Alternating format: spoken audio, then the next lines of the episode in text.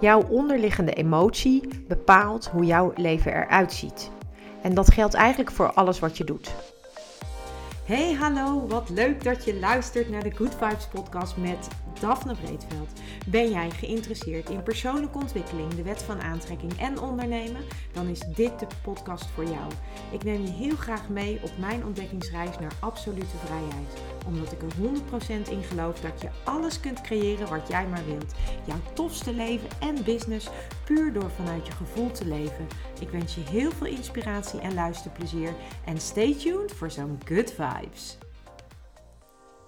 Hey hoi, wat superleuk dat jij weer luistert naar een nieuwe aflevering van deze podcast. En vandaag in de podcast wil ik het met je hebben over de onderliggende emotie waarmee jij iets doet en de impact die dat op jouw leven heeft en op de uitkomst van datgene wat je aan het doen bent. En ik werd geïnspireerd door Kim Munnekom. Zij had het in haar podcast over een sessie die zij bijwoonde van Abraham Hicks. Die was een paar weken geleden in Nederland. En zij woonde daar een sessie bij. En daar was een man op het podium en die vertelde, dit vertelde zij en deelde zij in haar podcast, dat hij een uh, pot Nutella leeg at. En of dat nou slecht voor hem was of niet. En uh, de reactie daarop was uh, van Abraham Hicks was dat dat maar net afhangt van uh, de emotie van waaruit jij die pot Nutella leeg eet. En dat uh, inspireerde mij tot deze podcast, omdat ik denk dat dat inderdaad heel erg belangrijk is en kan me daar volledig in vinden. Want op het moment dat jij vanuit een lager trillende emotie uh, die pot uh, leeg eet, dan heeft dat ander invloed op jou dan wanneer jij vanuit een hoger trillende emotie die pot leeg eet. En dus heeft dat een andere impact op jou, op jouw lichaam en ook op datgene wat jij elektromagnetisch uitzendt. En dat is wel belangrijk om je te realiseren. En ik heb het al eerder in de podcast gehad over de, um, de onderliggende emotie onder een verlangen of de onderliggende emotie onder iets wat jij doet, dat die enorm belangrijk is. Want vaak zit er namelijk nog iets achter. Het verlangen achter het verlangen, maar ook de emotie onder de emotie. Waarom doe je wat je doet? En dat is enorm belangrijk voor wat jij in je leven ziet en wat jij in je leven ervaart. Omdat juist die emotie jouw elektromagnetische veld bepaalt. En die emotie bepaalt dus ook hoe jij trilt en wat je dus uitzendt en daarmee dus ook wat je aantrekt. En Kim die pakte de Emotional Guidance Skill van Abraham Hicks erbij. Ik heb deze Emotional Guidance Skill ook al een aantal keren in de podcast besproken. En ik heb hem er ook weer even bijgepakt. Omdat er in basis eh, vanuit de Emotional Guidance Skill, eh, die is opgezet door Abraham Hicks, zijn er eigenlijk 22 eh, emoties. Waarvan het grootste deel lager trillende emoties zijn. En het kleinste deel, 7 van de 22, zijn hoger trillende emoties.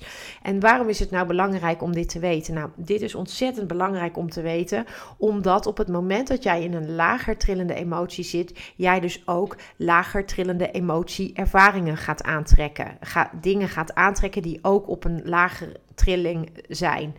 Hoe hoger jij in je trilling zit, des te leuker het wordt wat je gaat aantrekken en wat je terug gaat zien in je leven. En dan ga je dus ook veel makkelijker dingen manifesteren.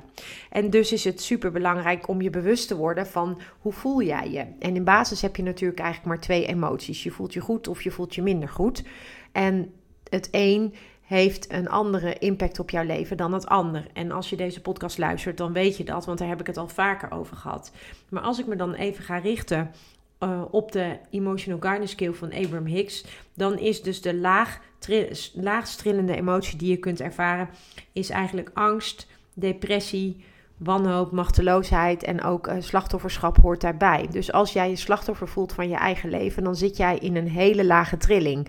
En die lage trilling, die zorgt er ook voor dat jij slachtoffer blijft in jouw leven. Dus als je het anders wil, dan zul je een stapje mogen maken op de Emotional Guidance Skill. En de eerste stap die je dan bijvoorbeeld kan maken, is door één stapje hoger te gaan in deze schaal. Dan ga je dus nog steeds zit je in een lager trillende emotie, maar je gaat wel een stapje omhoog op deze ladder van emoties als het ware.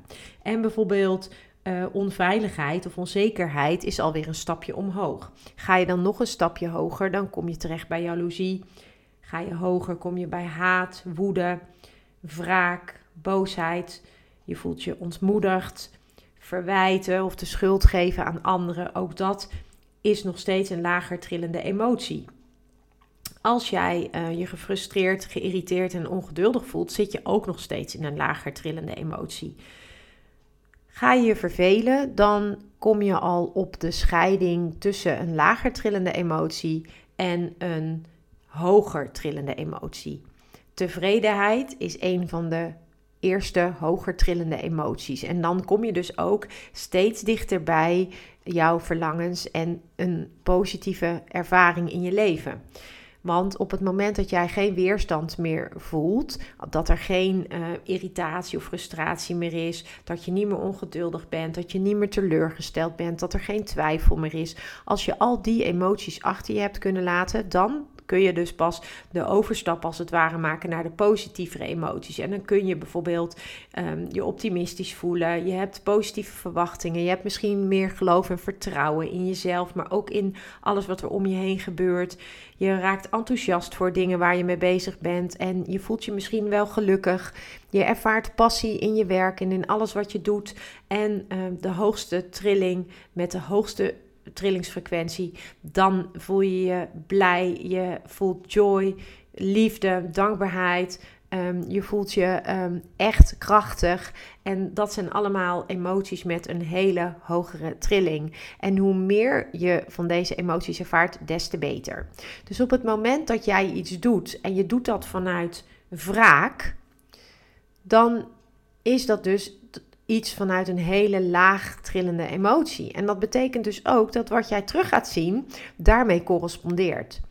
Doe jij daarentegen iets vanuit passie of vanuit enthousiasme, dan zul je ook zien dat een ander daarop reageert. En wat ik zie is dat er steeds meer mensen door de mand vallen tussen haakjes, omdat ze dingen niet doen vanuit passie of omdat ze dingen niet doen vanuit, uh, vanuit een bepaald enthousiasme, maar dat ze dingen puur doen vanuit bijvoorbeeld hun eigen belang of vanuit um, het gemak waarmee iets gaat of vanuit. Um, vanuit niet het beste willen voor iedereen om je heen. Vanuit een bepaalde negatieve insteek eigenlijk. Puur om je eigen belang te behartigen en puur om jezelf op een ander, um, ja, andere niveau te krijgen.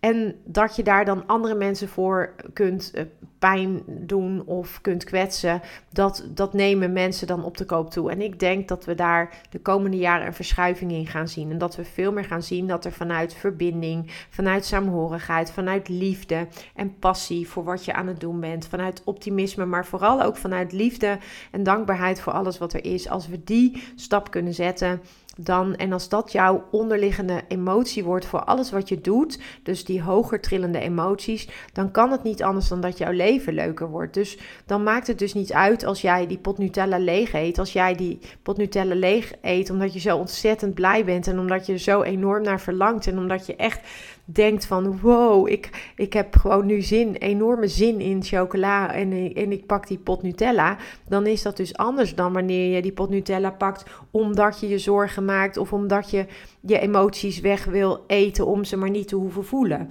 Dat is dus een hele andere manier. Bij de laatste manier zal je lichaam er dus ook anders op reageren dan wanneer je dat vanuit de eerste emotie doet. En dat heeft dus impact. En dat geldt dus niet alleen voor dit, maar dat geldt eigenlijk voor alles. Dus de vraag die jij jezelf mag stellen en die ik mezelf ook regelmatig stel, vanuit welke emotie doe ik dit? Doe ik dit omdat ik passie voel? Doe ik dit omdat ik dankbaarheid voel? Doe ik dit omdat ik enthousiast ben? Waarvoor doe ik dit? Of doe ik dit met een andere achtergrond, een onderliggende gedachte? Of met een uh, gewin, of met een vanuit een onzekerheid, of vanuit een teleurstelling of een twijfel? Wat is de emotie die onderliggend is aan dat wat jij doet? En het mooiste voorbeeld vind ik eigenlijk werken. Heel veel mensen die werken omdat ze geld moeten verdienen, omdat er nou eenmaal brood op tafel moet komen. En dat betekent dus ook dat ze heel vaak dingen doen om het doen en niet omdat ze er nou zoveel passie voor voelen. Je zult ook merken dat de mensen die werken vanuit passie, die hebben een hele andere manier van werken en die ervaren ook een hele andere manier van werken op het moment dat zij daarmee bezig zijn. Die zullen over het algemeen veel meer in een flow zijn, die zullen veel meer enthousiasme ervaren, die zullen veel meer passie ervaren voor datgene wat ze doen en daarmee dus ook veel meer geluk. En op het moment dat je dus vanuit die status kunt werken, dan kan het niet anders dan dat jouw leven overvloediger wordt dan wanneer jij elke dag met tegenzin gaat en met een brok in je keel en misschien wel met echt helemaal geen zin.